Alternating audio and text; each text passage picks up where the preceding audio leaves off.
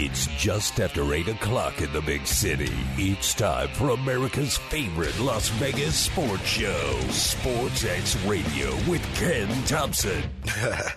yeah. What up? Party's going on. Duh. Going Sports X Radio with Ken Thompson is brought to you by Hannah Shea Boyle and Ravaputi. Trial lawyers that get results. Visit PSBRlaw.com. Steiner's Pub, a true Nevada style pub with three locations one on Cheyenne, one on Buffalo, and one on the south end of the strip. Steiner's Pub. We love this place. Preventative Diagnostic Center. Book your non invasive scan today for peace of mind. Visit pdcenterlv.com. Rob Ritchie, Farmers Insurance, 702 335 5744. 702 335 5744. Laborers Union 872, the builders of Allegiant Stadium and the Las Vegas Ballpark, home of the Aviators. Promodirect.com. Use K 10 for a 10% discount on your promotion items order. Promodirect.com. And by William Hill Racing Sportsbook, America's leading racing sportsbook. Visit WilliamHill.us. So get ready because Sports X Radio with Ken Thompson starts now.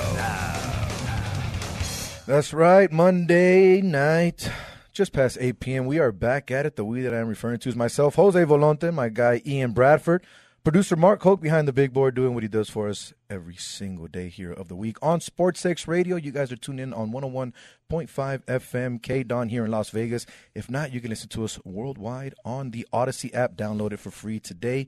I hope you guys are having a great night. Our guy Ken Thompson is taking the night off, so he's giving us the microphone for the evening, letting us have some fun here in the studio tonight. It's always a fun time when we get to talk sports and have a great night and just relax and finish out our evening with a great banter and some conversations. So, uh, Ian, it's good, man. How you doing today? I'm doing great, man. I'm well rested, ready to go, and uh, we got a lot to talk about. Lots happened over the weekend. Yeah, a lot happened over the weekend, and we also have a guest that was kind of a part of the weekend, if, if we're going to say that. Absolutely right, and it's going to be a good one here. We have our guy Adam Plant Jr., former UNLV linebacker, um, D end as well, played a little bit of that there with the UNLV Rebels and TCU as well. Is now a member of the Las Vegas Raiders. Was an un- undrafted free agent signee here in Las Vegas over the weekend. We're going to get to talk to him here shortly.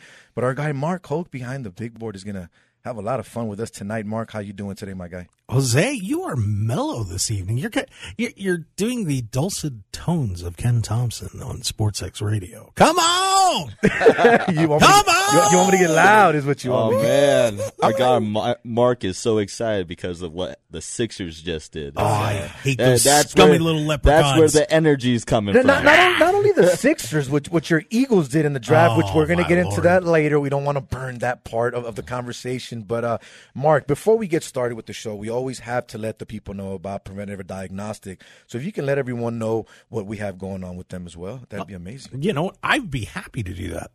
Should I? Sure, let's hey, go for it. let's it. fire it off. Just remember, your health and the health of those you love has never been more important. It's on our minds, so get peace of mind when you visit Preventative Diagnostic Center. They have the only scanner of its kind in the region that gives early detection before signs and symptoms of more than two dozen ailments like heart and lung disease. Call Preventative Diagnostic Center now to schedule your free educational consultation at 702 534 7900. That's 702 534 7900. Tell them Ken Thompson sent you from SportsX Radio. He did his scan. He's glad he did. Got information on his heart and overall health that he never would have known. Comfortable scan only takes a few minutes, and he got a detailed report from a board certified radiologist, which is pretty darned cool. And another great thing if you have a spouse or significant other, they're free. So, like Jose, you could take Ian. Or my wife, if I want to. Well, you know, if you're listening, but you baby. two are joined at the hip. I mean, so. she's better looking. I mean, we're, we're joined at the hip, but I don't know how that how that relationship works though, because it's a little bit tough. Either way, at times. you know, nobody's asking questions. Just take what one you love to get answers before there are signs and symptoms. You'll both get a heart CT scan with calcium score for only $125, and that's a $600 value per person. Per person. We just handed you a thousand bucks. You only pay $125. Early detection is key. Get peace of mind when you take charge of your health. Call Preventative Diagnostic Center now, 702 534 7900, 702 534 702 534 7900. Okay, There our guy, go. our guy Mark bringing in the Spanish at the end. Así me gusta que me hables en español de vez en cuando. That's all I got, brother. Appreciate you. Mark.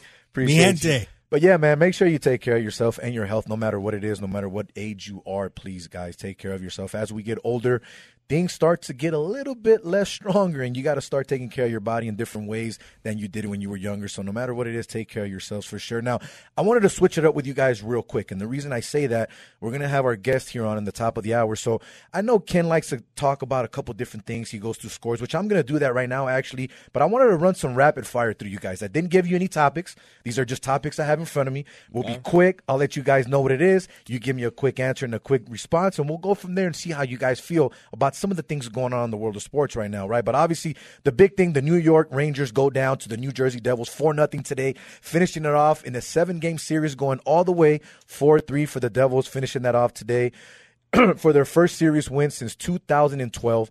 Philadelphia 76ers, big game guys from James Harden and Tyrese Maxey combined for 71 points without Joel Embiid in the lineup tonight, sitting out with that sprained knee. 119 115 taking out Boston. That's a huge win on the road to tame home court advantage in that series. Great way to start it.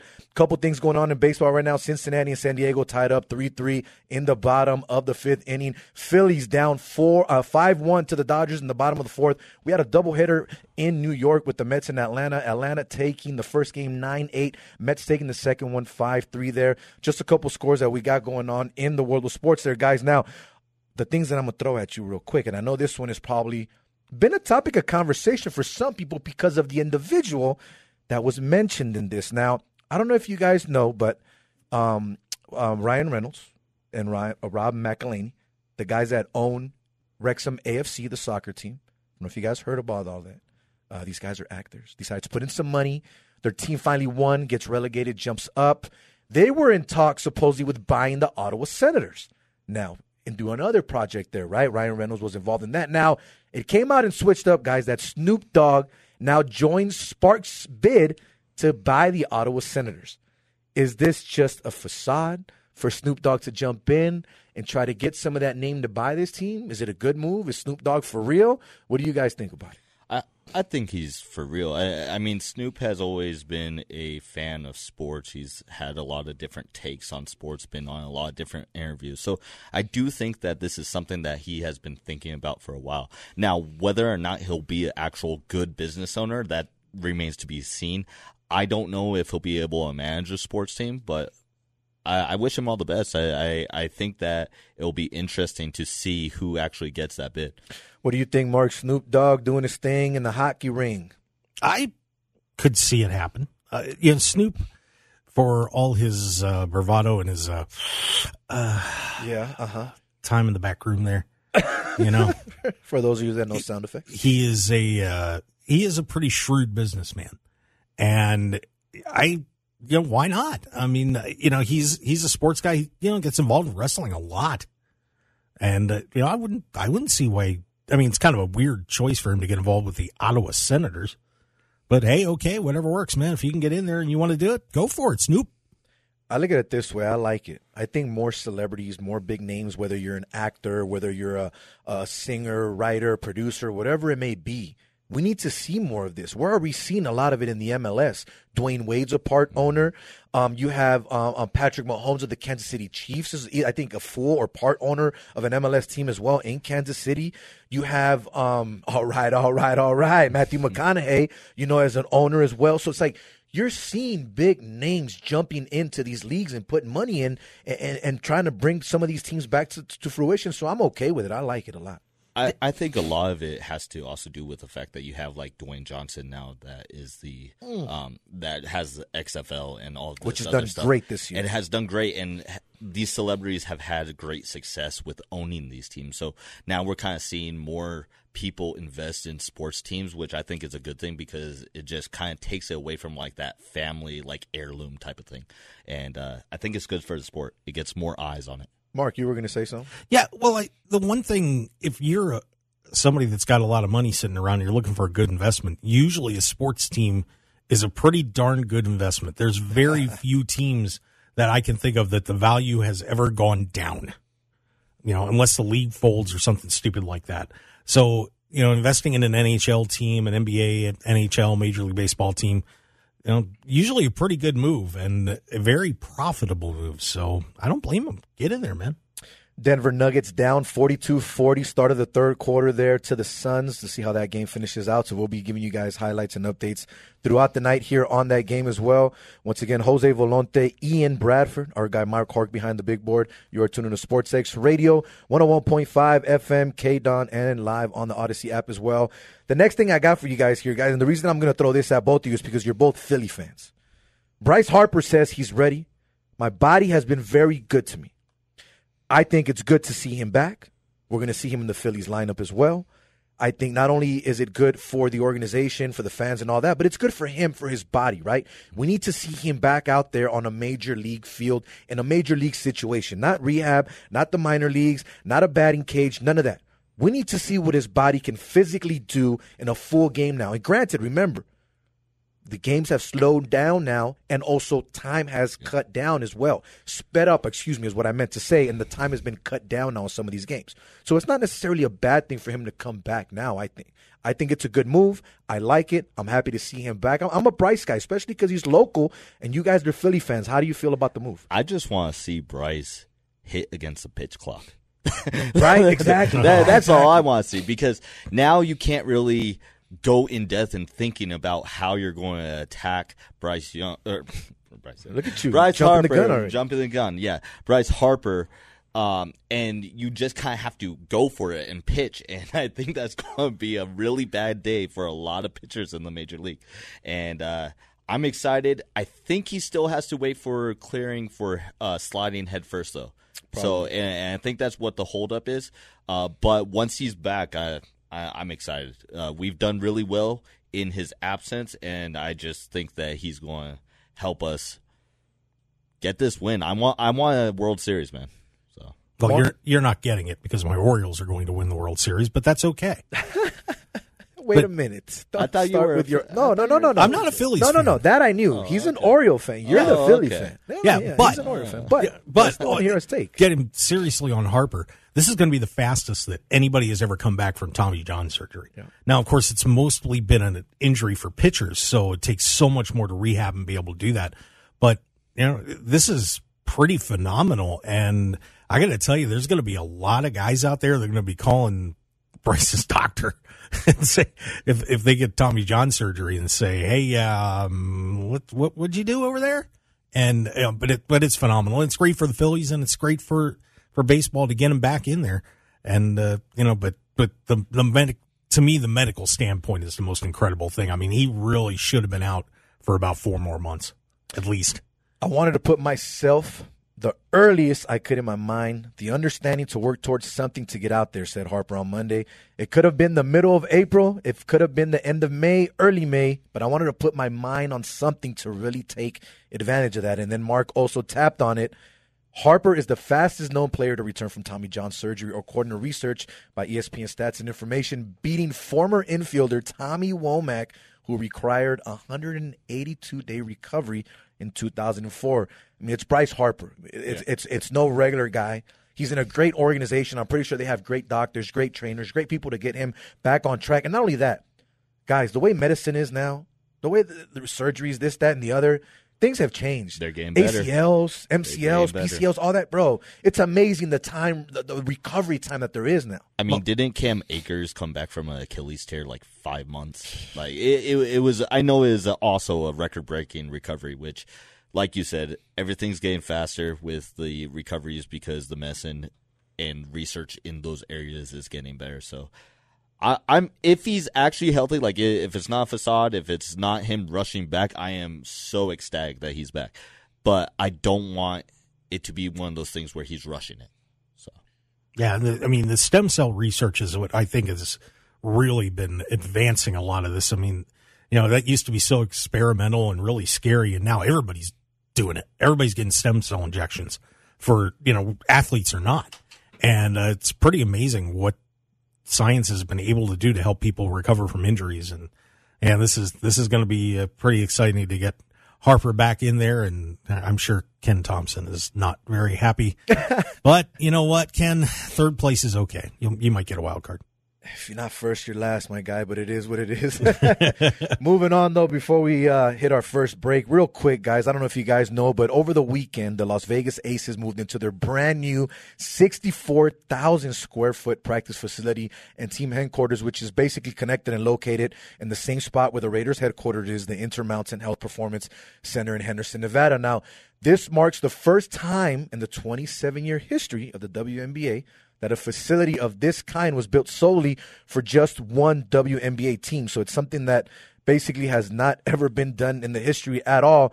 Now, they started the design of the facility back in February of 21.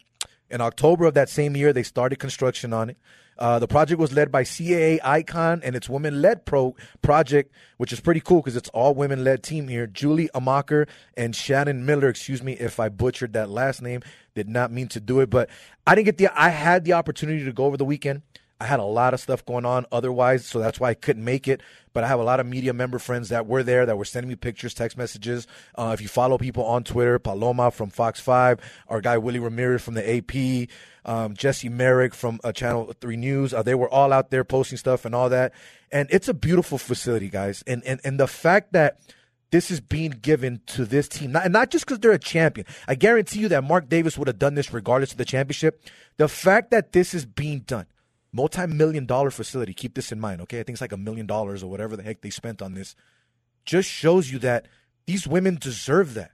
There are owners in this league that can cough up the money and spend money to do things like this. They're opening up the books now and trying to do the charter flights and all that. They're going to work on that this season, which is amazing. But I'm happy that the Aces finally have their own facility. Whether you like women's sports or not, this team brought the first professional championship to Las Vegas, we got to show that respect. 100%. And I don't care whether you like women's sports or not. They brought it here. They deserve what they are getting. I hope they do it again this year. There's a lot of conversations with Becky Hammon probably leaving to Toronto because she's being talked to, which I think is amazing. I don't think they're going to hire her. I think they're just doing it because they want to have that conversation and start that. No disrespect to her. She can definitely run a, a men's NBA team. I totally agree and believe that. I just don't see it happening right now. But the Lady Aces moved into their brand new digs, man. Congratulations to the Lady Aces. Uh, the coach and staff, everyone there involved with that facility. Big shout out to Mark Davis for what they did to get them that all set up. But we're going to go ahead and take our first commercial break of the night here and get our guest, our guy Adam Plant Jr., on the line. But once again, I am your host, Jose Volonte, for the night. My co host, Ian Bradford. Our producer, Mark Hoke. You are tuning to SportsX Radio here on 101.5 K Don, Las Vegas, and the Odyssey app. We will be right back. I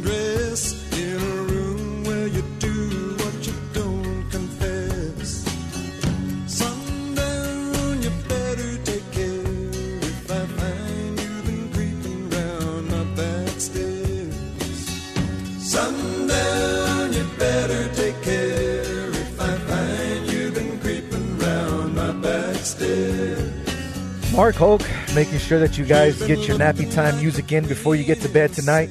Jose Volonte, Ian Bradford. Oh, come on. T- t- tucking you in, that, right? That's harsh.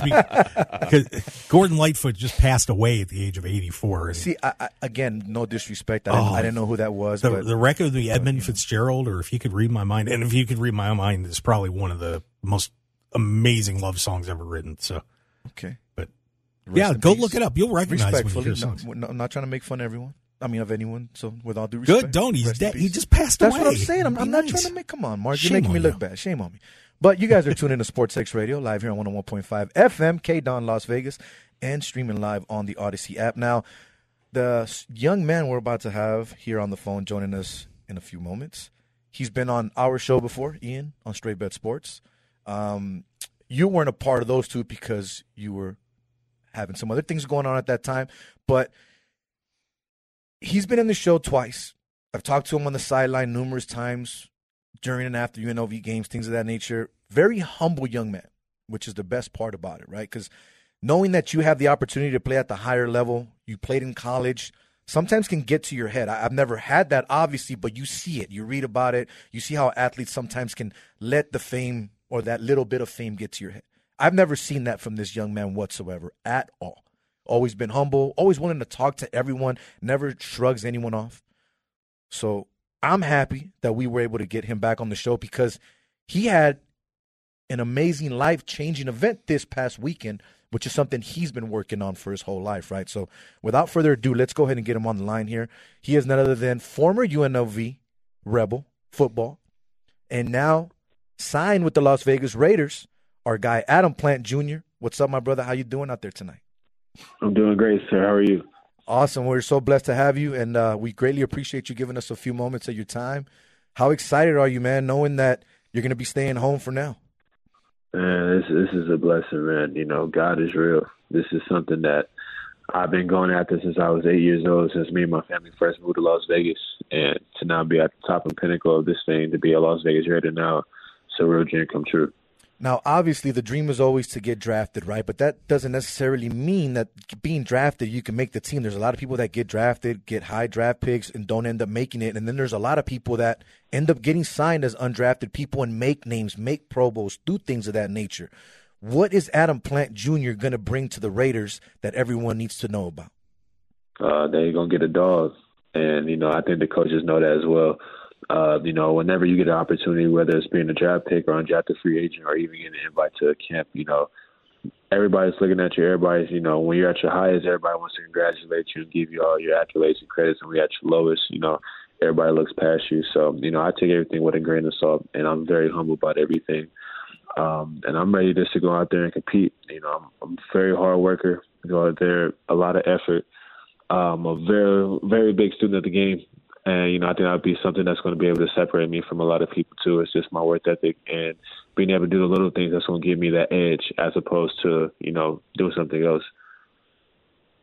Now, Adam, you're now teammates with Maxx Crosby, who many believe in the league is one of the elite defensive ends uh, in the NFL. So, is there anything that you're excited to take from him? And have you actually gotten with Maxx Crosby yet? Have you talked to him?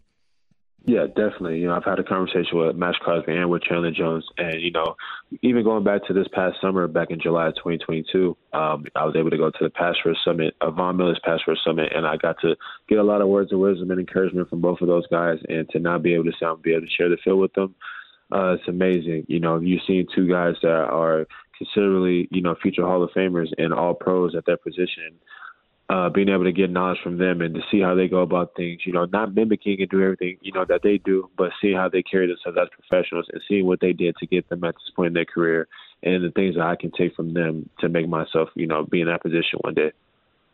I'm sure that's super exciting, Adam.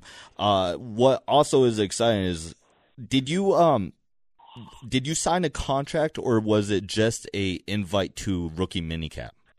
Oh no, I signed I signed on a dotted line, sir.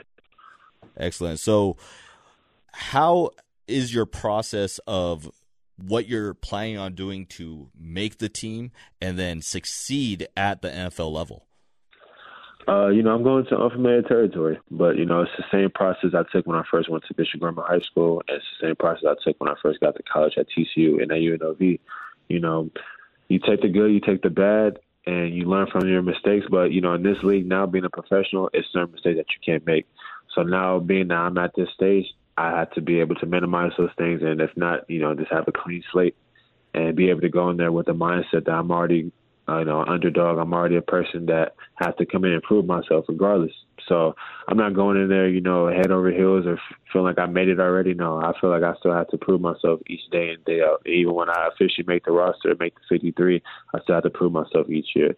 So I'm going in there, you know, hungry as ever. You know, I'm, I'm starving. I'm, I'm ready to go in there and you know make something shake and really prove that I belong here in this league. Adam Plant Jr., former UNLV Rebel football player and now Las Vegas Raider, joining us live here on SportsX Radio with Jose Volonte, Ian Bradford, and our producer Mark Hoke.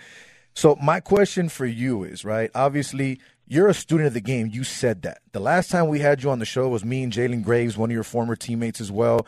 And he now playing in the IFL, different style of football, obviously. But on that episode, you broke something down where we all stood quiet and it sounded like you were reading a Bible scripture. Like you just, you, no, for real. Like you were saying wide gap, this, that, and the other. And I was blown away by the, how much of a student of the game you are. And you just brought that up with your conversation with Ian. So my question to you is, where did that come from? Was that from coaches? Was that from your dad? Because I know your dad's a big component in your life and what you've gone through to train and to do all that. What has who who has helped you become such a student of the game? Uh, you know, it t- it takes a village, you know, to get to this point in my life and get to this point in my career. So, you know, it starts off at the house with my family, my parents, and you know, throughout my uh, career in football, all my coaches at Bishop Gorman, all my coaches in college at TCU and UNLV, uh, especially uh, my past coach that I had these last three years, Kenwick Thompson. You know, he really sat down and molded me and structured me and how to really watch film, how to critique yourself, how to know good plays and bad plays, what to anticipate, what to learn, and how to properly study film and not just sit there and watch plays and watch TV. So that was the biggest thing for me. And then personally, just building my own personal habits of going in and you know, it doesn't have, a lot of people get the misconception that it has to be you know an hour or two hours of film where it could just be ten to fifteen minutes, but having that every day, 15 minutes here, 15 minutes here, you know, it adds up. And at the end of the day, you'll see that when you are dedicated and you put certain effort into your craft, you'll be able to say, you know, that you're a professional at this and be able to mimic and recite things personally and perfectly because you study, you put the work in. So uh, let me ask you a little bit about the, the draft process because you know, we see all the big stories about, you know, the first, you know, the first day of the draft and, you know, who's number one and all that. But when you end up sitting around and you're, you're watching the draft go through and you're hoping you're going to get your name called and then, then you go into the UFA process. Tell everybody a little bit about what your draft day experience was like and then getting the call to sign with the Raiders. Um, you know, it's very stressful. You know, you go through a lot of mixed emotions. You're very excited that you're just here in the opportunity in the moment. And, you know, for me, I just took a step back and just seeing, you know, a house full of beautiful people, my family, my friends, my loved ones, and they were all here to support me and be here by my side to go through this. And, you know, just sitting there and just hearing guys' names get called and seeing your old teammates and friends get called. You know, I, I was up and down, jumping up and down, seeing my friends get drafted. And then there was times where I was just quiet, waiting for my phone to ring, waiting for me to get that call. But you know, when it finally happened, I talked to the Rays. I got a hold of the coach, and you know, we sat down, we discussed things. You know, it was, was a big relief for me, and you know, just tears of joy just began to fall. And I just hugged my mom, I hugged my dad, my sisters, and I was just so relieved and just thankful and blessed to get an opportunity. How soon? How soon was it after the draft was over that you got the phone call? Uh, it was still during the draft. That's what you know. Sometimes people don't see. You know, they just see what's on TV. A lot of deals are being made, you know, before the draft is even over with. Really? So this So, is, you know, yeah.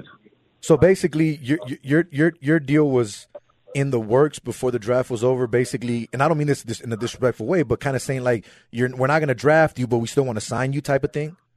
Definitely. You know, at, the end of the day, you know, this is is the NFL. You know, it's a it's a big business. You know, it's it's millions of kids across the country, millions of men across the country that you know are just praying and wishing for a foot in the door and an opportunity. And I was glad I was able to get that phone call and be one of those guys. Adam, I'm a little curious about that. With you signing a contract during the draft, what would have happened if Oh no, no, ano- uh, uh, I, I, I didn't I didn't say that correctly. This was this the the contract signing was afterwards. It Oh, Oh, okay. because process. Yeah, 'cause, yeah, It the communication with the team during the draft. Gotcha. Gotcha. That makes sense. Okay. Okay. So yeah, no, so that makes sense. So basically, you already had spoken to the Raiders prior to the draft being over. It wasn't like the draft was over and they're like, "Hey, so we want to talk to you, we want to sign you." They were already communicating with you. You were already having the talks about a type of contract to be offered to you and all that. Is what you're saying? Yes, sir, definitely. Oh, you know, oh, it was, okay. it was a couple of teams that I was having conversations with throughout the draft, as well as you know other young men that were sitting on the couch, you know, waiting for a call. And you know, when it gets down to that last couple of rounds, the last picks and stuff, you know, and the reality check is starting to kick in. You know, that your name might not get called. You want to make sure that you have, you know, those teams that are you know wanting to take you and have very strong interest, and you want to go where you're wanted and where you have the best opportunity to make the team at. So and I felt that that was with the Raiders. So you did state that there were a couple other teams that you were talking to and possibly, you know, possibly going to sign with them. What ended up ultimately being the decision that you said the Raiders is the best spot for me? And, and is it possible? Can you share the other teams that were interested in you? Yeah, um, I was having conversations with the Bears, the Commanders, uh, the Falcons, and the Broncos, and ultimately it just came down to you know the, the conversations I was having with the coaching staff at uh, with the Raiders. Uh, you know, just having to acknowledge them and meeting them in person and seeing how they are and seeing how we communicated with each other. And they were very straightforward. You know, every NFL team was. But, you know, just personally, just getting calls from the defense coordinators or and the position coaches and them expressing their interest in you and, you know, actually having that genuine conversation and knowing that, you know, they're not just short running you, but they're actually, you know, serious about this and they care about you. And at the end of the day, this is how they feed their families as well. So they're not going to do anything to hinder themselves or to hinder you in the process. Once again, Adam Plant Jr., brand new Las Vegas Raider, former UNLV Rebel, joining us here on the line. Adam, we greatly appreciate your time, my man. We'll be definitely talking to you out there again soon. Before we let you go, though, two things. What is the final message you want to give to all of Las Vegas and all Las Vegas Raiders football fans? And where can everyone follow your journey? Uh, to the fans and to the city of Las Vegas, you know, thank you so much, you know, just for giving a young kid an opportunity to be able to live his lifelong dreams and to Raider Nation. I can't wait to get out there and go to work and give my all and be able to contribute the best way I can to this team, this organization. And uh, all social media platforms, I'm at APJ the One. And I appreciate you guys for having me on again. Thank you so much. My man, thank you so much. And not only that, tell your dad I said thank you for always responding to me and picking up the phone and giving me the time of day. You guys are an amazing family, not just yourself, but everyone around you, my man. You've been raised great. Take care of yourself. Best of luck, and we'll see you out there. Yes, sir. Thank you. Yes, sir. Adam Plant Jr., man. Great interview there. Great young man. Great humble guy. Again, we've seen him play on the field here. I saw him at TCU, obviously not there, on television. I've seen his growth. I saw what he can do. If we're being honest, is it going to be a bit rough for him? Probably. You know what I mean? He's got to work hard to make that squad. Um, can I see him for sure being a practice squad player? 100%. And that's not disrespectful. Can I see him making this team? It's tough. It's tough to make any team when you're undrafted. But if anyone has the push and the family and the people behind him to make the team, to help him make the team, it's definitely Adam Plant Jr. I can, I can honestly say that 100%. But great stuff from both of you guys, man. Greatly appreciate you guys jumping in. Of course, Mark, you know what I mean? Great stuff there, asking him how the whole draft day experience was because – that that's huge. We saw what happened with Will Levis, which we're going to talk about here after the break. The guy slips into the second round. and ended up being some draft day type stuff with Bo Callahan, even though Bo Callahan still got drafted in the first round there. But it's I'm sorry, it's one of my favorite movies of all time, and it's been circling around social people, media. People bang on that movie, by the way. It's, it's fun. Movie. I, I hope they make movie. a part Man, two. I want some pancakes. I want to say uh, you pancake eating, you know what? But anyway, yeah. it's saying all the way through. See? But but it's it's a great movie. But look, we, we do want to talk the NFL draft since we already started talking with our guy Adam Plant. So we're gonna jump into that after the break. We're gonna hit a quick little break here. Once again, Jose Volonte, Ian Bradford, our guy Mark Hoke behind the big board. You are tuning to 105 101.5 FM, K Don Las Vegas, and the Odyssey app, Sports X Radio. We'll be right back. What you waiting for?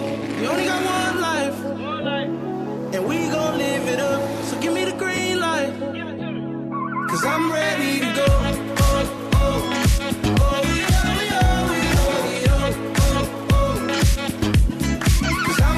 See, that's a good one. I like that one. Are you happier now? I'm happy. I'm, I'm, moving in my seat. You know, I'm rocking back and forth, enjoying my energy drink. I think it's kicking in, fellas, because I'm not tired anymore. I'm starting to get that loudness in my voice again that Mark was waiting for. So, uh, you know. Welcome back. Thank you. Appreciate you guys and appreciate everyone listening on the airwaves and on the Odyssey app. We are live from Las Vegas, 101.5 FM, K Don here in Las Vegas. You are tuning to Sports X Radio. I'm your host, Jose Volonte. Our guy, Ian Bradford. Mark Hoke, producer behind the big board, doing what he does for us every single day here on Sports X Radio. Our guy Ken Thompson taking the night off. I was going to have our guy Chris Wynn on, but yeah, he had we to don't work need, tonight. No, we don't need Chris. Well, Wynn. I wanted to have him on to, to give him a little bit of banter about his Lions since we're going to talk the NFL draft. But before we do so, I'll give you guys a quick little update. At the end of the third quarter, Phoenix is taking the lead 73-70 over the Denver Nuggets. We'll see how that game ends up finishing out here in the association. Ian, your Phillies are down nine to three now to the Dodgers. Bottom of the fifth, two men on, two out. See how that game ends up at the end of the day there. Dodgers have been an, an interesting team this year. Not not really what we expected overall, but enough about that, guys. Before we get into the NFL draft, which is what we got, we want to do, right? I want to let you guys know all our social media so you guys can follow us and everything we got going on. As for myself, you can follow me at at Jose underscore Volonte at Straight Bet Sports. That's S T R eight not because I can't spell it all out because Twitter won't let me. And of course, on the outlet SV, when it comes to all your gambling Twitter needs, that's where you can find me all the time, all day, every day when I'm away from the radio and the studio. Ian, let everyone know your handles and where they can find you as well. Our Twitter is Ian B underscore sports. And uh, you can find me as well uh, at Ian Bradford on Facebook. And uh, Instagram is also Ian B underscore sports. Mark, how about yourself, my man? Geez, where where should I start? At know, Mark right? Hoke Show on Twitter, Facebook, The Mark Hoke Show. Uh, we are now on Instagram at Mark Hoke Show. Finally got a buddy of mine helping me out on the Instagram side of things. Uh, let's see. TikTok, we're there. Uh, we've also got markhokeshow.com, the website. We've got Mark, the Mark Hoke Show on YouTube, which I would be thrilled. Sports X Radio, you guys follow me enough do me a favor, go on there and subscribe to the YouTube channel. We're putting all sorts of cool stuff up there, so please do it. Would certainly appreciate it, and you know, listen to the show on Sundays, man, because we're awesome. The wrestling stuff, man. I, I keep telling Mark I got to get back into it, and I still haven't I- done it. I and- forgot and I should have taken you to the FSW show on Sunday. See, man, I'll get you the next one. Okay, we got to talk about that and make it happen for sure. But I got to give a big shout out, of course, to our guy Ken Thompson. Follow him on Twitter on all things social media, and of course, follow the show at SportsX Radio, just how it sounds right there, SportsX Radio. Follow the show for everything going on with the show. The audio and everything is archived after the show. Ken puts it up, so it's up on all audio platforms for you guys to listen to. Normally on SoundCloud is what he uses, I believe. Um, so you guys can go ahead and check the show out there. And if not, the Odyssey app. That's what I do. I just go back on the Odyssey app. The audio is there. I can listen to it. I can do whatever I want with it. So if you guys missed any part of the show, even our interview with Adam Plant, you know, you can definitely jump on there. Check that out. You know, enjoy it. Tell your friends about it. You know what I mean? Why not? We're live from PSBR Law Studios here in Las Vegas. But guys, the NFL draft was this past weekend as we just had our guy Adam Plant Jr. Some people say that the Philadelphia Eagles had the best draft, which is our guy Ian, and of course Mark's going to agree with them because they're both Philly fans. Other people like myself say that I disagree with that. Now, What? I don't disagree with that because you guys are wrong, and that I'm saying no, you guys aren't number one. No, it wasn't a great draft by you guys. I think you had an amazing draft. Uh-huh. I think you guys picked up players that are going to be there in the long run, and you guys did it the right way, in the right situations, in the right spots in the draft. Now, my thing is, and it goes back to our conversations Ian, about stop comparing players with greatness and who's who and who's the next what. I do not like drafting or grading drafts because they can all be completely wrong. Todd McShay. Todd McShay, I love. Mel Kiper should have quit his job a long time ago. I've harped on this a million times over, and I will never go away from it. He said Jimmy Clausen will not fall out of the top 10. And if he did, he would quit his job. Jimmy Clausen fell out of the top 10, guys. I know you remember that. And this guy's still on ESPN getting paid. But why? Because the banter he gives you is going to start these type of conversations that we're having right now.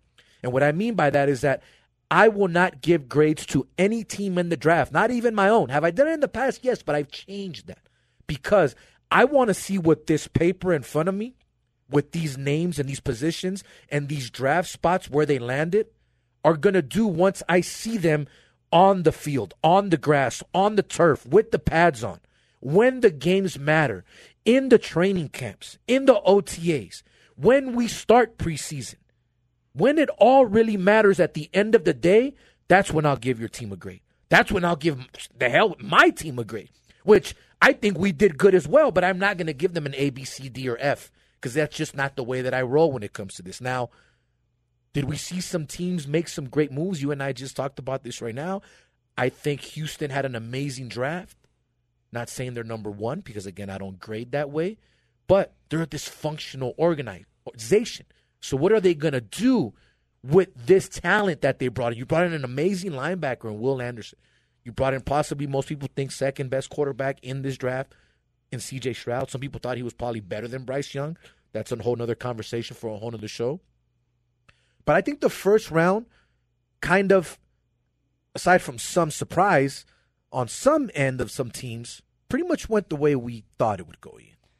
I mean, there is a lot of surprises in this draft. In fact, it was a historic trading draft. Uh, there's never been as many trades. There's 43 total dra- trades in the entire draft.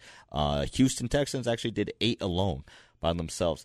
Now, I'll poke holes into what you just said, Go and the it. reason why is if we don't know what these players are going to be, which we don't, then every single team is at the exact same when it comes to that. Correct. That's what I'm trying to get to. This is the problem. all you have to grade is on paper. Nobody's saying that these guys are going to pan out. Nobody's saying that there's no such thing as a safe draft pick because they have to do the work. They have to play. They have to live up to expectations. But based off of projections and what they did in college, you can say that was the best player available. Oh, that wasn't. This guy was in front of him. You can say what they've put on film so far that's a great draft pick. And that that's why I'll poke holes in that. Now, saying that, I do think the Philadelphia Eagles had the best draft. However, I don't think they had the most impactful draft.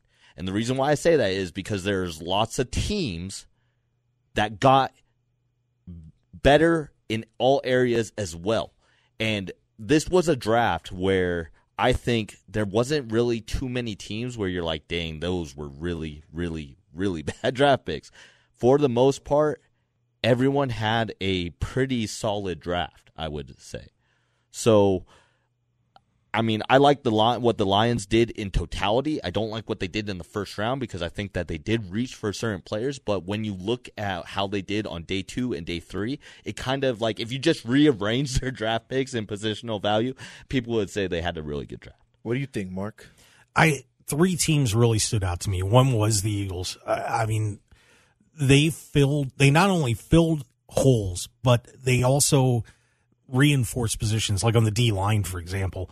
You know, the, the guys are, you know, Fletcher Cox and the guys are starting to get up there in the tooth a little bit. And all of a sudden, now you've got some shiny new replacements that are pretty darn good. Uh, I thought Seattle did a really nice job. You know, I kind of thought they were pretenders last year, but I think they they really beefed up in some places that I don't think they thought they were going to be able to do it. And I, I really did like what Houston did. I mean, it's it's kind of hard not to. I mean, they they went for it. Mm-hmm. You know, they said, you know what, we stink.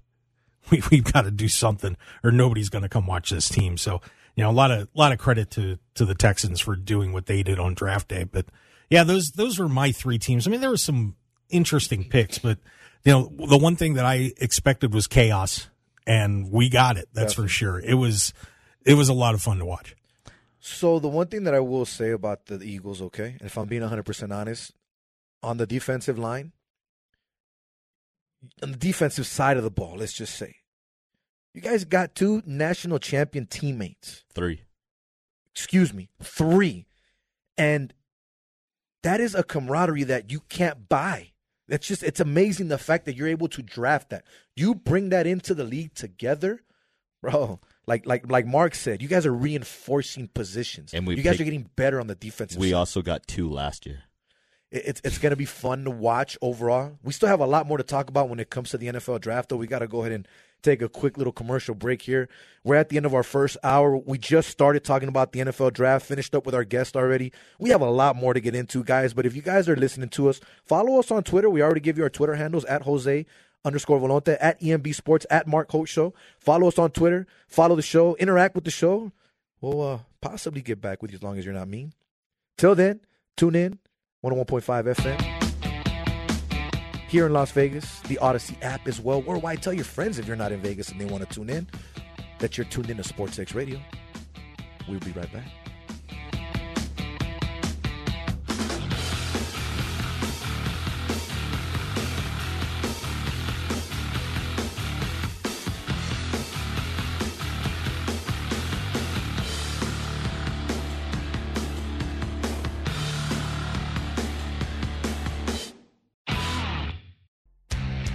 Welcome back from halftime. It's just after 9 o'clock in the big city. Time to continue America's favorite Las Vegas sports show, Sports X Radio with Ken Thompson. yeah, what up? Party's going on. Duh. Sports X Radio with Ken Thompson is brought to you by Hannah Shea Boyle and Ravaputi. Trial lawyers that get results. Visit PSBRlaw.com. Steiner's Pub, a true Nevada style pub with three locations one on Cheyenne, one on Buffalo, and one on the south end of the strip. Steiner's Pub. We love this place. Preventative Diagnostic Center. Book your non invasive scan today for peace of mind. Visit pdcenterlv.com. Rob Ritchie, Farmers Insurance, 702 335 5744. 702 335 5744. Laborers Union 872, the builders of Allegiant Stadium and the Las Vegas Ballpark, home of the Aviators. PromoDirect.com. Use K-10 for a 10% discount on your promotion items order. PromoDirect.com. And by William Hill Racing Sportsbook, America's leading racing sportsbook. Visit WilliamHill.us. So get ready because Sports X Radio with Ken Thompson starts now. Now. Jose Volonte, Ian Bradford, our guy Mark Hoke behind the big board. You are tuned into 101.5 FM, the Odyssey app here in Las Vegas. You're tuning to Sports X Radio. Thank you so much for giving us a few moments of your time this evening. We are into hour two, giving you guys a quick little update on the NBA scoreboard. Chris Paul is out for the remainder of this game with a groin injury. 654 left in the fourth quarter. Denver now leads the Phoenix Suns 80 to 79. We'll let you guys know how that game ends up. Ian, it's now 9 4 in the bottom of the six. Dodgers Phillies. I know I keep giving you that update. Oh, we might have a comeback. We have a six three game in the You bottom of the eight in Cincinnati. You might not. Mark's quick Hey, it. You may stra- not. stranger things have happened, man. Hey, stranger things have happened. It's baseball. You never know. Anything is possible when it comes to these games as well. A couple more scores in the major leagues. We have the Houston Astros at home beating the San Francisco Giants seven to three. Boston taking care of business at home against the Toronto Blue Jays six five final. Cleveland going on the road and beating my Yankees three to two. The Chicago Cubs go on the road and beat the Washington Nationals five one. Your final there. Just to talk about a couple other scores as well. If you're a soccer fan, a lot going on in the world of soccer right now in the EPL, Spanish League, everything else going on with the UEFA Champions League. If you're a softball fan, softball's going on right now. Women's women's softball, which is amazing as well. 82-79 now. Denver's up by three. 601 to go in the fourth quarter. So guys, we were talking about the NFL draft before we went on our commercial break here, but I wanted to give you guys a couple names here that kind of stuck out to me, right? And, and our guy Chris Wynn is probably going to agree with me because he had this sentiment. He was very, very strong on this. We were at the Knights game. We were in this press box getting ready, and we're watching the draft at the exact same time. And the Lions pick comes up, right? You have Christian Gonzalez, which, in my opinion, was probably the best, one of the best, but in my opinion, the best cornerback coming out of the draft. That's my opinion again. Not necessarily saying you have to agree with that. But you have him sitting right there. And if you're the Detroit Lions, defense hasn't been your backbone for a while. We know your teams can score. We know they're high scoring. We know that, right? But we got to get something on the defensive side of the ball. You always draft wide receivers, wide receiver. I'm sitting there going, is Matt Millen back in the freaking draft box getting ready to call these picks again? Because this does not look like a pick that you do. With all due respect to Jahmyr Gibbs, he is not the number 12th pick in this draft. Should not have been drafted that high. I think the Lions screwed up 100%. I think Christian Gonzalez should have been the pick, but he ends up falling in the lap of now the New England Patriots, which it seems like that always happens to Bill Belichick. He ends up waiting and waiting and having these guys picked in the high first round of the draft, and they always fall to them at the end. It's just the way that it happens, just the way that it works. Now, to me, the steal in the draft, which I think he should have been a first rounder, and he's probably going to end up being the best tight end in the draft. It's the guy that came here to Vegas, Michael Mayer from Notre Dame. I think that was the steal for the Raiders. You lose a guy in Darren Waller, and you replace him with someone that, like you said, Ian, earlier when we talked on the phone, that could possibly be as good, if not better, than Darren Waller in the long run. So, guys, with the names that I just mentioned, what stuck out to you, whether it was first round, second round, or just the whole draft in general? I'll let Ian go first. Well, I agree with you with Michael Mayer. I do believe that he was a first round talent, and I think that they got incredible value for him. I think Dalton Kincaid is a little bit better of a route runner than him, but overall prospect, Michael Mayer is a really good tight end. So I, I agree with that. However, I don't necessarily think that was the biggest steal of the draft. I have to say that I love what the Ravens did. They were able to get what some people believe. You you believe Christian Gonzalez is the best corner. Many believe Devon Witherspoon was the best yeah. corner in the class, and they're two different corners in my opinion. But I think that they got one, if not the second best corner in the gla- class, and they also got what many uh, believe is the best wide receiver in this draft class, and that is JSN. So, or sorry, Zay Flowers. You talked very highly about JSN though. Like you would not. Sorry, that was that was sorry, sorry. I said Ravens. Um, it is the Seahawks I'm talking about. I apologize. Seahawks had an incredible uh, steal in getting both of those players. I do think very highly of JSN. I think that him and Marvin uh, Harrison Jr. were excellent, and I. It's arguable who was actually a better receiver in that offense.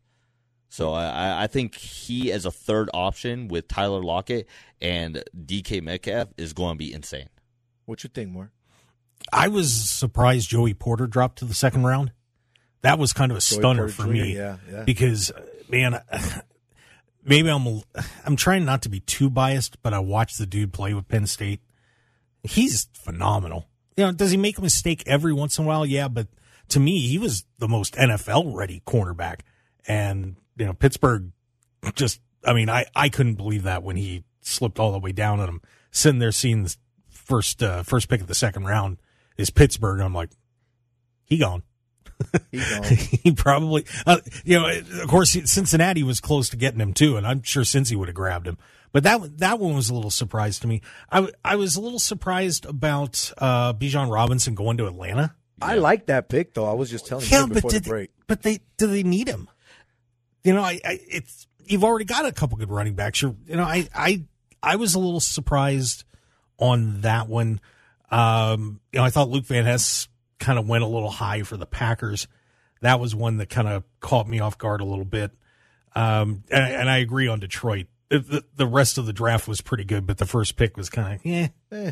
eh, yeah, and then just kind of sliding down here. Mazi Smith is a is an interesting guy for the Cowboys. Not sure. I'll, I will. I will leave myself as undecided on that one. Uh, but yeah, I mean, I, I think generally uh, a lot of teams did well. The Jets are one that I am. They, I don't know what they were thinking. I mean, that was a team that had a chance to really fill some holes, and ah, just not a lot of sense on that draft. I, I agree with the Jets one, and that was definitely the head scratcher of the draft for me. I I didn't really like their picks. I will say with the Lions, I really do believe that if you just rearranged their To draft, rearrange the like whole literally draft? just See, but you're not rearrange their draft, because like I I. I think a lot of people would uh, agree with me when they say Branch was probably the best safety in this draft. So Agreed. to get him at forty five. Like if you just switch it, like just pretend they picked Jahmyr Gibbs at 45 and Branch at 12, and then I don't think anyone has a problem. But uh the Mazi Smith was interesting to me because it does fill a position of need for them. They needed something, especially in a run heavy conference, to stop the run. However, they really need a guard as well, and they didn't get O'Cyrus that was just sitting there for them in the second round. Instead, they went with uh, tight end uh, Luke Sh- Schoonmaker, I believe is his name, Pronounce and that that was kind of also a head scratcher that you addressed one side of the line, but you didn't address the other side. Of the line. Yeah, and speaking of linemen too, I was a little surprised about uh, Darnell Wright going before uh, Skoronski too. Now I know that some teams are projecting Skoronski as a guard, but geez, Zoo, I mean Skoronski is the man. To me, he was the best lineman in the draft, and you know you had a chance to pick a Northwestern boy and have him play in Chicago. Yeah, and his name's Skoronski. I mean, come on, that's marketing gold. I, I mean that that's as much as a Chicago Name as you're name gonna as get. you're going to get, That is, man. that is a guy that you can see sitting at a bar with like a, f- a- like a two foot long sausage in his hand, Yeah. you know, grease dripping down the one side Love and a giant mug of beer in the other, and say, "Hi, How you doing? my name's Peter Skoronski, and I'm a Chicago Bear." right, right. Eating a hot dog, drinking a beer on the sideline during the commercial break. I mean, come on. And and just you know, and obviously the talent is there too. But so that one was that was pretty interesting. I was I was a little surprised on that. Once again, a quick little update here on the association. Nuggets full timeout, fourth quarter. They're up 86 81. Three minutes to go here. Big game from Devin Booker, as always, 33 points. Kevin Durant with 20 points on the night. Jokic, though, 37 points, 14 rebounds, 5 assists. Just an amazing overall stat line for him. Doing what the MVP does. I mean, we might end up seeing three The time? MVP. The what? The MVP. Who this year? No, I'm saying. And, and No. he's not playing on the Nuggets. He's he's yeah. I'm, I'm saying yeah, the Embiid- back to back Embiid is not a- MVP. I'm not saying he's going to win it again this year. Some people are saying he might. He might. Um, we'll see. I don't think he should have won it the last two years, but that's a whole other Is it- conversation. by the, as by the way, is it is it too much to ask at this point, given everything that's happened in the playoffs so far, that we could see Embiid and Jokic facing off in the NBA final? That could That'd be, be amazing. But we'll, that we'll, we'll talk about that a little bit later on the show because we are going to get into some NBA talk. I'm sorry, it's I, I just- I'm- I'm- I get it. I get it. You I'm guys are excited about your freedom so. I have a But look- question for you. Oh, Jose. oh, oh no! I This wanted is a big question. thing. Let's see. Go for All it. right. You guys just traded for Aaron Rodgers, Uh-huh, right? The Jets. Do you think them taking Will McDonald at 15 was their way of saying welcome home instead of a receiver? Hmm. Yes, because what has been an issue with Aaron Rodgers in Green Bay for so many years that ends up being the case for a lot of great quarterbacks. Didn't have a defense. He could score, but his defense couldn't save leads or do anything. So you're bringing in a guy that was probably wanted more than anything. I'm not going to say by the owner. I- I think this was more of a Robert Saleh type pick saying, our offense is set now. We have what we need. We brought in, you know, a receiver already. We already have our receivers. We have our running back coming in. I think we're set. Now, you want my honest opinion? I would have gone offensive line here, and you and I had that conversation before the show. If you're the New York Jets and you're sitting there and you decide to take Will McDonald, right? And, and again, not taking away anything from the kid. Great, Amazing great talent. play. Amazing, Amazing talent. talent. Amazing, amazing talent. But you have a lot more on there that you can go after. You got the kid from Oklahoma, which ended up slipping down to the Jaguars, which I think was a great pickup for them to solidify that offensive line as well. Because they're trying to do what they're doing over there with Trevor Lawrence and make sure they take care of him for the long haul. I think the Jets did not do that for Aaron Rodgers. And I understand Aaron Rodgers might be a short term project. But You still got to keep him happy and keep him straight up, not on his back. So if I'm being honest, I'm okay with the pick. Did I necessarily like it or think it was something we needed? No. Yeah, I, I thought he went. I, I, McDonald just went way too high. They if they wanted to get McDonald, they could have definitely traded down to Oh, yeah. to pull that off. I, I that one just that was one of the big head scratchers for me because you know I was thinking the same thing. They really should be getting somebody to protect Rodgers, And you know if you had you know like if for example you know, you mentioned um, uh, the kid from Oklahoma, sorry Harrison. You know you could have moved Harrison. you could have moved down to get him too because really you know a lot of the the top linemen were gone by that point so you're you're not going to get somebody that's kind of a mid round value so yeah it was i mean i don't know man i think i think the wheeling dealing should have happened They should have done something. They had already made moves. They had already made trades. I know you gave up a whole lot in this whole Aaron Rodgers deal, but well, it's yet to be seen what we're going to get. My whole concern with it is that he obviously was not very happy Yeah. in Wisconsin because they were not addressing the offensive side of the ball. You have a top 15 pick. Quentin Johnston is yeah go receiver JSN Yeah. is there. Keep it going. Uh, and even if you're not going to go to receiver, like you Jordan said, Addison from USC, uh, which Jordan fell to the Addison, Vikings, was there. Zay Flowers was there. All these really good prospects to pair with Garrett Wilson. And say you didn't even want to go that route, I agree. You had offensive linemen that you could have gone, and even if you felt like it was a reach to get the remaining offensive linemen, like Mark said, that was a perfect trade back scenario that they just fumbled in my They could have traded back, still grabbed the offensive lineman they needed, or if you still wanted to get Will McDonald, you could have done that at that point. Had extra leverage to get more draft picks at that point, and you did not. I think the Jets were content with what they had. And what I mean by that, we made our trade. We gave away what we had to give away. I don't think they went full throttle on this draft. I think the New York Jets front office was just like, hey, Woody, what are you going to tweet out today? Because uh, if we're being honest, Woody Johnson's on Twitter more than he does anything else with this organization. And honestly, I feel that the Jets did not care about this. Now, did they go in there, do their due diligence, and look at things, and you know, do their draft board? Of course, they're not just going to go in there and throw darts on the wall and hope that they find the right pick. I know it doesn't work that way, but you guys said it. They did not address needs, and not only their team needs, but needs that Aaron Rodgers has been looking for since he's been in Green Bay. Now, one of the players that got drafted, which I talked to you about right now, and I just mentioned it, is Jordan Addison. Jordan Addison, the wide receiver from USC, I think was a great pickup for the Minnesota Vikings. Absolutely. I think pairing him with Justin Jefferson is going to be just absolutely sick to watch. And not only that, if you're Kirk Cousins, you have no excuse to win now. You like the pick. Don't disagree with me. Oh, I know love you said pick. 100%. How do you feel this kid can benefit, or how can Minnesota benefit from this pick? I mean, Kirk can't throw that far, so it doesn't really matter. But, but no, uh, no. Mark's like, wow. all, all, all jokes aside, Oh I, I man, do- I'm, I'm I'm Kirk Cousining's Twitter right now.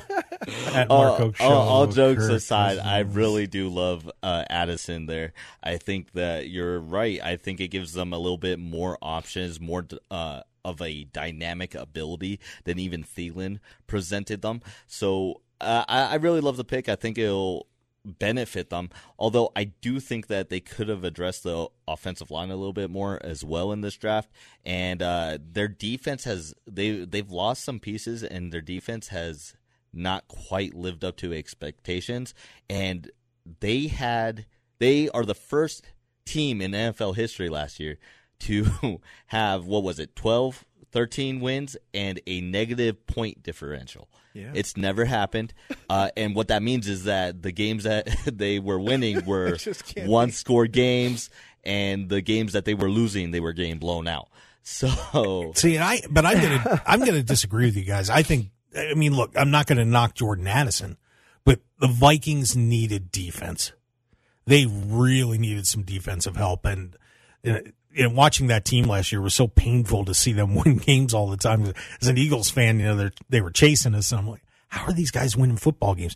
But their defense needed some serious help, and you know maybe they just decided, you know what, we're going to try and outscore everybody next year. I, because to me, otherwise, you know, why are you not, you know, going after a guy like a Nolan Smith, who the Eagles picked up?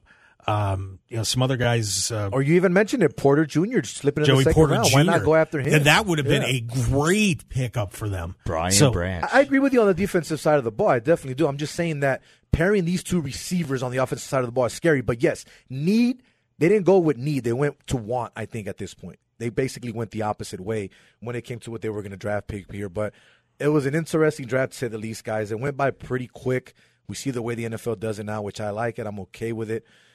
We'll see how everything pans out. We'll But see if you it, were right. It could be also that they were prepping for life after Kirk. And what I mean by that is building a very prolific offense that they feel like is plug and play. So it could be that that they don't expect to make the Super Bowl this year. They don't expect to contend, and they're building it and hoping that they can get one of these guys to replace Kirk and be able to go full go. Well, you know, when it comes down to it, though, guys, it doesn't matter. Fly Eagles fly. Absolutely. That's it. That's done. You know, NFC. That's it. What what what what is fascinating? I Third gotta say place. softly. I gotta What say it is softly. fascinating about about the Eagles draft Maybe is, and what I think a lot of people don't understand about the Eagles draft is, the only pick that was ours was thirty. Isn't that Crazy crazy? thing about it. Nobody the only about that. pick was thirty. All the other picks, Jalen Carter, uh, Sidney Brown, Tyler Steen, all these other picks, Ringo, were picks that we accumulated from Howie wheeling and dealing. Even the pick that we gave for DeAndre Swift. It was That's amazing. I, I you know, I, I still haven't quite forgiven Howie Roseman for taking Jalen Reagor over Justin Jefferson. If we, I if will we- never ever forgive him for that. But this was an amazing GMing job, not just day of, but leading up to this and making all these deals. I mean, just unbelievable. Uh, I'll deliver this point of view for you to hope that you can eventually cope with the Reagor. No. I, Nope. I, th- I think it made one made Howie a better drafter because I think after that he really has gone with best player available instead of just kind of reaching for need. And then two, I don't think we have AJ Brown or DeVonta Smith. And personally, I think together that is a better tandem than what could have happened with uh, Justin Jefferson. Ooh, boy, if you're telling me I could have Justin Jefferson over AJ Brown, that's a tough call, but I think I'd rather have JJ. JJ. Yeah. Nikola Jokic tallies 39.16 boards, guys, and five assists. Nuggets take down the Suns 97 87 in game two, take a 2 0 series lead. We're going back to Phoenix, guys, so we'll see how that switches up. If anything, for the Phoenix Suns, it's yet to be seen how long Chris Paul will be out with that groin injury. Is it just a day to day thing? Was it just for tonight? We shall see. We always know that the Phoenix Suns go as far as his ankles, his knees, and anything else that has to do with his legs go. And as of right now, it's not a good look if he's out because then now we have to see a lot more from Kevin Durant. But guys, we got to hit a quick little commercial break here. But before we do so, I'm going to leave you guys with this because this will be the next topic of conversation. And Mark Hoke brought this up to me earlier today. ESPN personalities suggest NFL thinks its fans are racist, race theory on rule changes to favor white players. Which two ESPN personalities said this? When we come back from the break, Jose Volonte, EMB, Mark Hoke, you are tuning to Sports X Radio live here on 101.5 FM and K Don and the Audacy app. We'll be right back.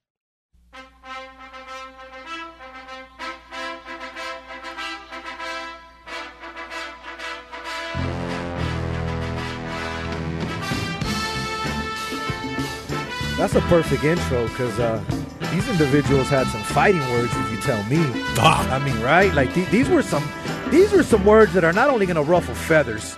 Some people might lose their jobs over this. Once again, Jose Volonte, Ian Bradford, producer Mark Hoke. You are tuning to Sports X Radio live here on 101.5 FM, K Don Las Vegas, and streaming live everywhere you listen on the Audacy app. We greatly appreciate you guys giving us a few moments of your time tonight. Now, before the break, I mentioned that we had some ESPN personalities that are suggesting that the NFL thinks that its fans are racist and they raise a theory on rules changes to favor white players. Now, the two individuals that I'm talking about are Bomani Jones Surprise. and Dominique Foxworth. Now, I actually like Bomani, but Dominique not so much. I think he's just a guy that's chasing clout and trying to get attention at the end of the day. But Bomani does say some things that makes you scratch your head sometimes.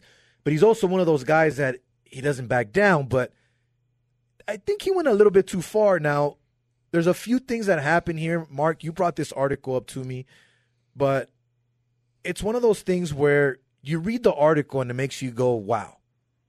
Now, I, I haven't heard the podcast. I don't know how it was all said or how it turned out to be. But when you're trying to bring in race over and over and over again, it, it gets it gets pretty tiring. You know what I mean? I understand racism is out there and things of that nature, but this is just something that I think needs to go away because we're trying to get too much into it. Yeah, aren't aren't we done with this yet? Like, I for- mean, eh, here, let me hold let me just let me Yeah, give a, a little yeah, bit of the yeah, extra of, of, of what Foxworth said. He says, "So you might be listening to this, talking about the podcast, and thinking that Dominique is arguing that the NFL is just flat out, I hate black people racist. No, it's a different type of racism. It's because they think that you are a I hate black people type of racist. They know that the stars of this entertainment property are the quarterbacks. That is who the people who are three degrees removed from who's a super fan. They don't know nobody but four of our five quarterbacks' names, and you know what they believe. The same way the NBA is probably concerned about all these international players, they know that the stars that sell consistently, that they have known to sell consistently, are tall white dudes. He goes on to say they need to go down to the lower level. And I don't know if it's baseball, I don't know if it's soccer. I don't know what these cold white dude athletes are playing, but they need them to get them to start playing quarterback so we can get some more Josh Allen, Joe Burrow, and Justin Herbert. Foxworth added. Now, I, I, it's getting to the point where I think it's ridiculous for you to have to throw this type of stuff out there. Now, I'm going to make this perfectly clear, like I told Ian before the break, during the break. What I'm about to say is my thoughts. It's not the show. It's not anything that the station says. It's how I feel about it. So don't go at the show the wrong way. I think that there are way too many people in the media that are using the race card and it's hurting the people that use the race card in the right way. And what I mean by that, real people that are being discriminated upon, that are going through things, that bring that type of stuff up don't get enough respect. But then you have individuals like this that want to speak out of their you know what just to get clicks, just to get clout, just to get the eyes and the ears and the conversation rolling on what you had to say. It's ridiculous, it's stupid, and it makes absolutely no sense. I don't believe that the NFL fans are racist. And not only that, I didn't read this part. They think that the majority of the NFL fans are white. I disagree 100%. If anything, it's probably 50 50. Look at the athletes that run the league. They are predominantly African American. If you go to sports books here in Las Vegas, predominantly African American people watching football during regular season. I know, I've seen it with my own eyes, and that's not a knock to them. That just shows you how far this sport has gone. So for these idiots to throw out these type of comments is ridiculous. It's stupid. It needs to go away. And it goes back to what I said about another individual, which will stay nameless, when she came out with her quote unquote wish list that Aaron Rodgers had for the New York Jets, right? Those type of people need to get away from the media. Pay real people that are doing real work and are throwing out real facts, not crap like this. Mark, I want to go with you first on this one because you brought this to my attention and I know you were upset. How do you feel about what these guys are saying based off of the racism and how they feel? Do you know how much I watch ESPN? Just 1%? There's a game on or something I want to see, I'll watch it. But it is rare. You know, I used to watch Sports Center, used to watch, you know, uh, PTI, I used to watch uh, the you know, the Tony Reali show, and now I'm blanking. I, I haven't watched it for so long where they do the points thing, and I, I Oh, yeah. Um, around the horn. around the horn used to, you know, that was must see tune TV. Watch Sports Center at the end of the night. I can't stand it. It it this all started at ESPN back on the sports reporters. Um, I remember when Len Elmore said something about that Senate bill in Arizona and just started going off how everybody in Arizona is racist. And I'm like, wow. And it, it just hasn't stopped. And something like this saying, oh, you know, the, the, the fans are racist because we got to, you know, now we got too many black quarterbacks. And, you know, I remember when Doug Williams broke in and Warren Moon and some of the other guys and how awesome it was. And, you know, you, you're feeling good because, you know, the African Americans are finally starting to get to play quarterback in, in the NFL and in college. And, and then you say something like this and it totally sets everything back. I, I, I don't understand why all these guys want to just find race and everything. Like Jalen Rose called Phil Jackson a racist the other day because he said the NBA's too woke. I can't watch it. That's Phil Jackson, And, and, and Mr. Zen.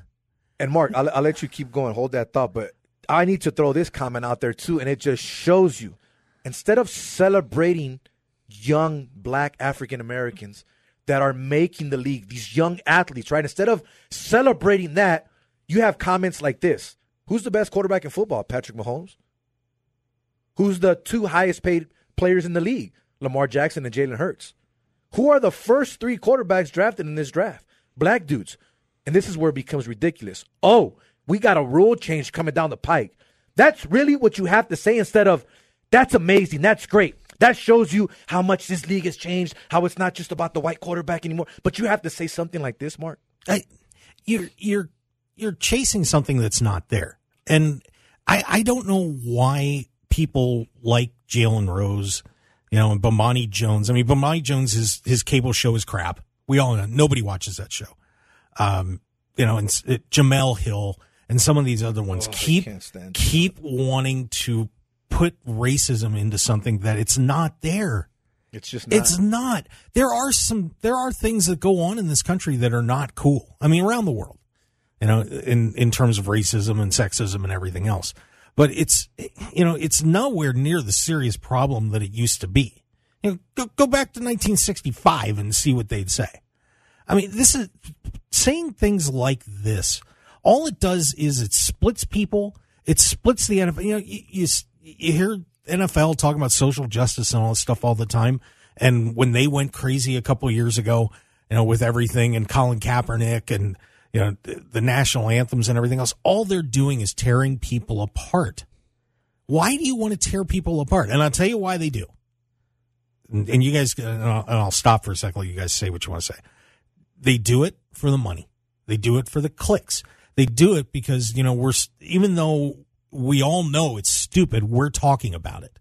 People are going to cl- give them a million clicks because I got to hear this idiotic comment that this guy made.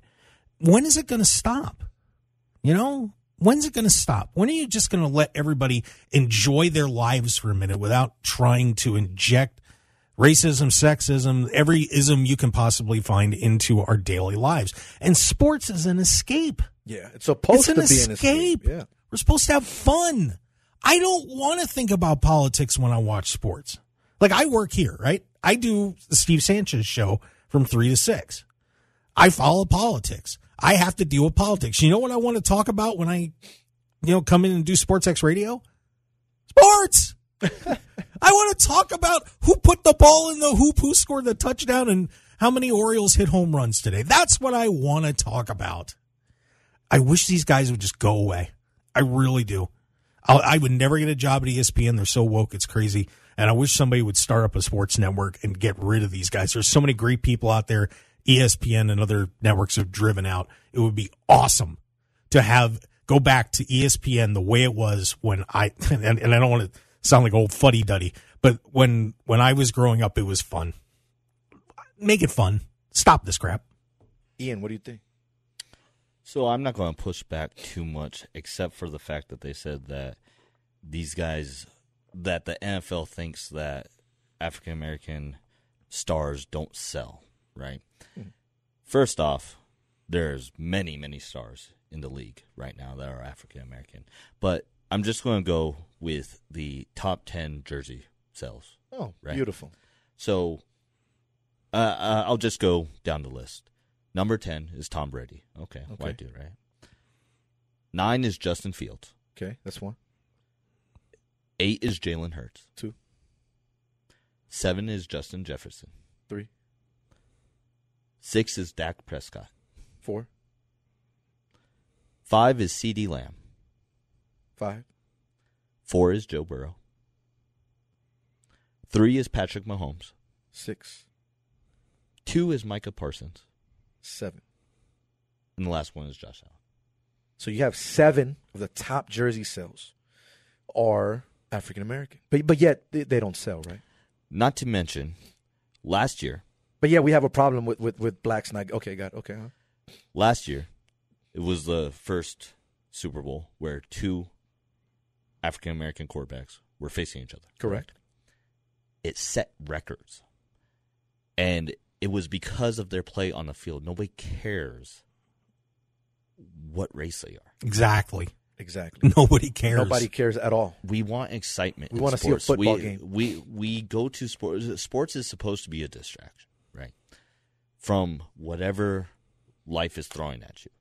We go to sports because it's our happy place.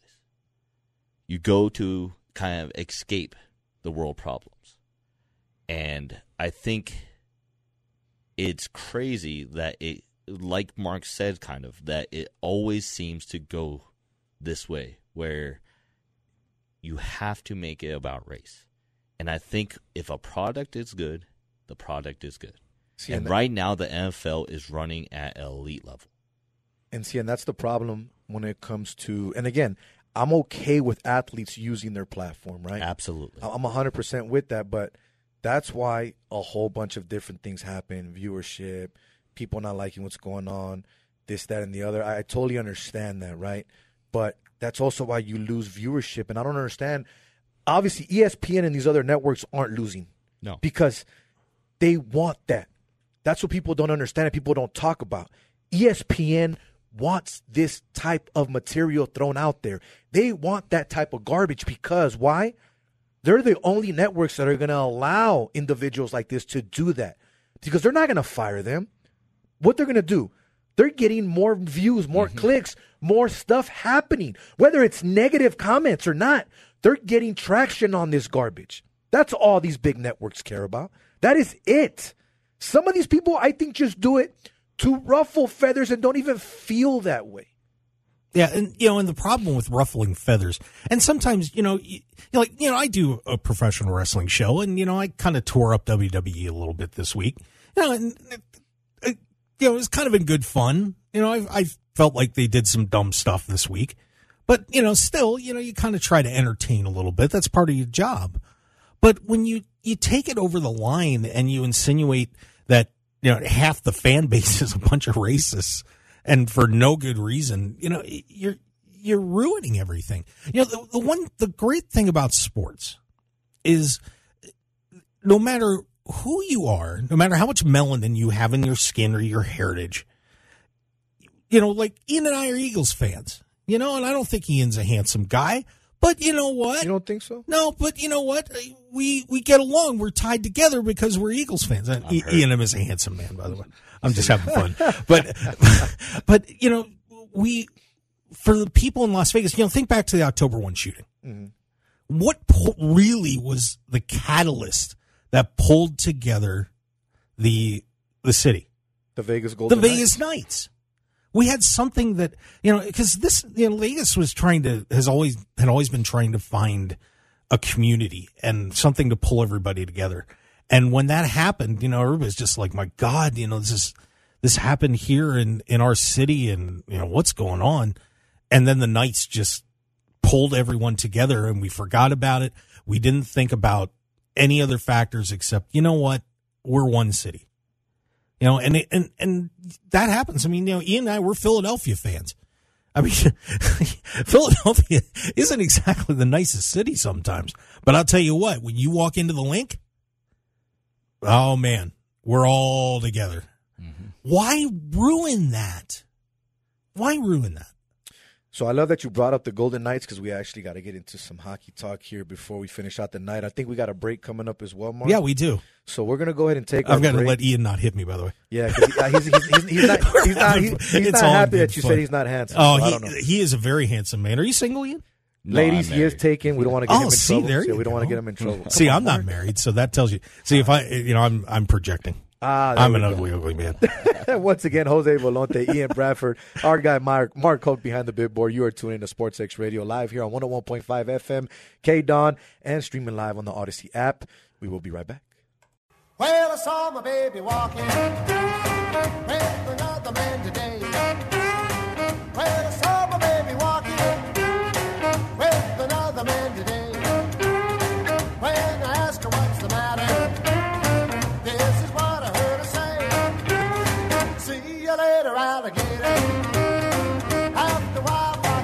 Jose V, Ian Bradford, Mark Hoke behind the big board. You are tuning to Sports X Radio live here on 101.5 FM from Las Vegas, K Don, and streaming worldwide on the Audacy app. We greatly appreciate you guys for hanging out with us on this evening. Got a couple more minutes before we close out the show today. Big shout out to our guy Adam Plant Jr., former UNLV Rebel, now Las Vegas Raider, for joining us at the top of the hour, top of the show. We greatly appreciate him. Ken Thompson taking the night off. Thank you so much for letting us take over a little bit here on the radio waves and give the fans a little bit of a switch up. Mark, thank you for doing what you do for us, my guy. You're always keeping us rolling and making the show easy for us. But real quick, man, we got to get through some hockey real. Now, obviously, Toronto finally, after 19 years, moves on. Big playoff series win there for them. But the biggest one was Florida, taking out Boston. Boston, record breaking team this year. All of that. But we all know what happens to the teams that are always the best team in the league that oh. year, right? It just doesn't pan out for them. and Oh, it happens again here. Oh, poor Boston and Marchand. They're out. But Florida, the last team to qualify, 92 points lower there, comes out, takes them out. Not only that, defending champ, Colorado Avalanche get taken out by the second year team, Seattle Kraken, which that was awesome. Great to see there as well. Golden Knights, after losing the first game, go on a four game streak there, take out Edmonton. Uh, I'm sorry, Winnipeg. Great series there. I was at the three games. Great atmosphere. The fans are back in it. It has a nostalgia and a feeling. And I've had conversations with a bunch of people. If the Knights can get past Edmonton in this next round, I think it'll be a huge boost to their confidence, even more than what they've already had in the Winnipeg series. And I think that if they get to the finals, there's no one in the East that can beat them because of the success they had against the Eastern Conference this year, guys. So I'm not going to jinx them or say that they're going to win this year, but if they get to the Cup final, I truly believe they have the opportunity to win it all this year. So it's going to be a great finish to the playoffs here in the NHL. I've been watching a lot more playoff hockey than I normally do. So hopefully the Knights can pull it off. First game is going to be here at T-Mobile Arena Wednesday night, 6:30 p.m. puck drop, a little bit earlier than what we're used to. I'll be there in attendance. Game 5 on Friday night.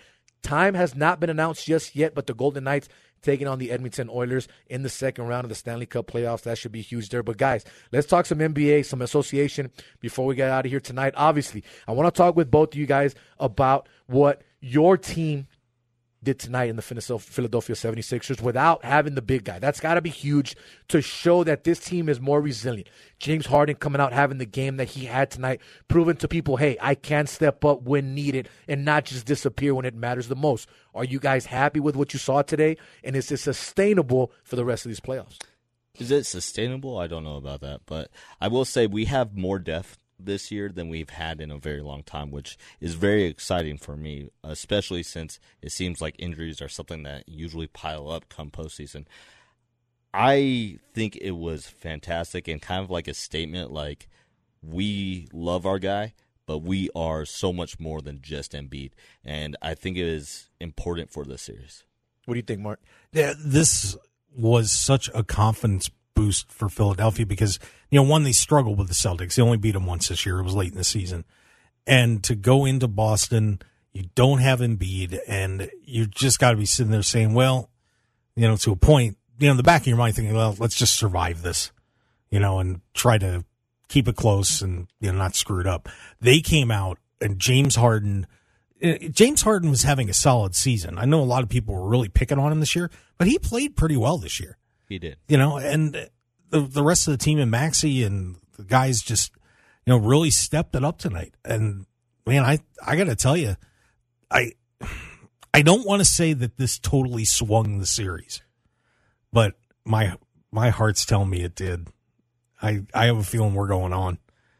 I'm just I just don't want to play Miami. I, I think we shall see. It's going to be an interesting series. I think a go down the big thing too is us winning this game might allow us to decide whether or not we want to play Embiid for game two or rest him for game three. Another big series, guys, before we finish up here. The Heat take game one in New York. I think the Heat are getting hot at the right time, no pun intended. A lot of people are saying we would love to see a Miami Heat, LA Lakers rematch of what we saw in the bubble because there was the bubble. We want to see it realistically now. Real quick, Ian, 30 seconds. Does Miami take this series? I say yes. How do you feel about it?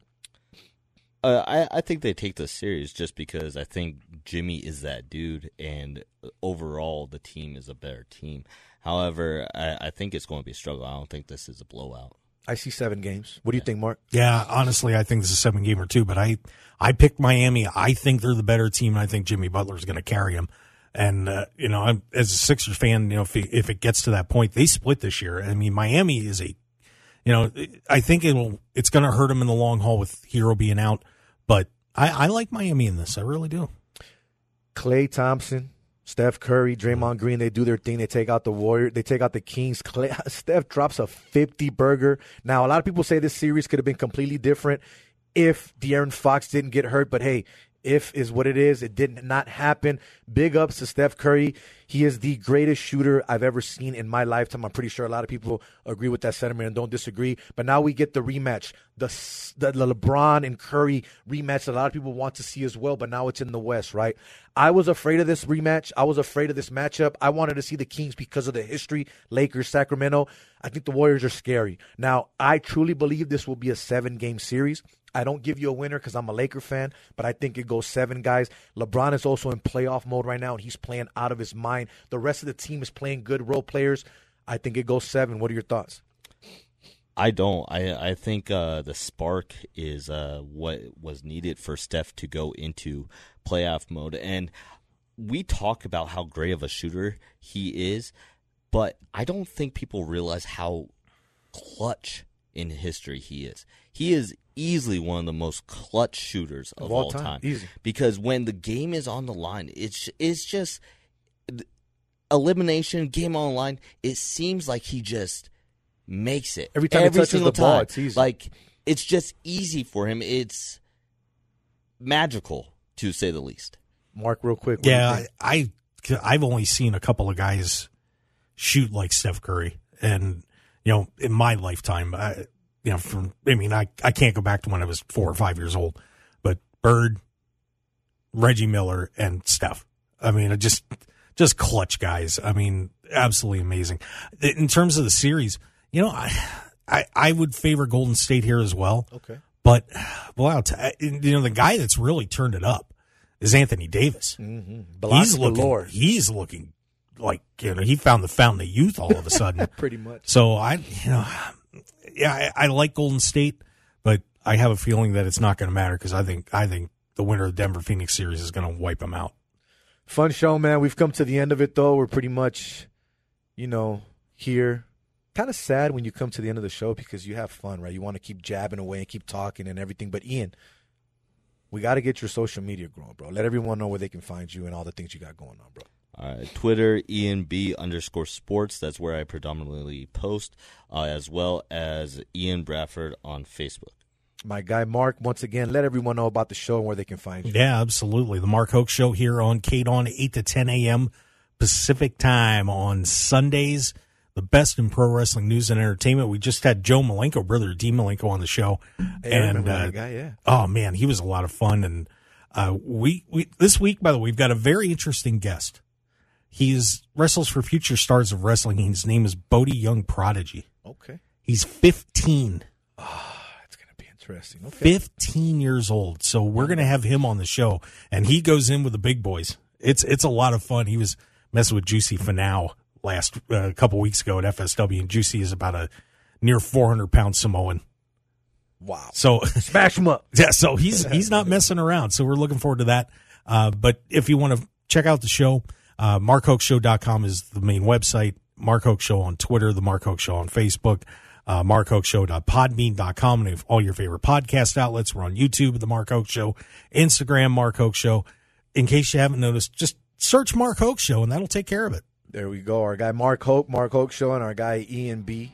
Ian Bradford. We greatly appreciate you guys. Thank you to Ken Thompson for letting us take over tonight here on SportsX Radio, live on 101.5 FM, K Don Las Vegas, and streaming worldwide on the Audacy app. If you missed any of this, download the Audacy app. It'll be there. Also, Ken will be reposting all this. Check me out at Jose underscore Volonte, our show, Straight Bet Sports. I got a new one, people, as well. It's called Sin City Social. Me and my guy, Coach Chad Jones, are going to be going around the city Trust me, it's going to be fun. It's going to be entertaining. Not just sports. We're going to be talking a whole lot more. But check me out, Jose underscore Volonte at Sin City Social LV at Straight Bet Sports.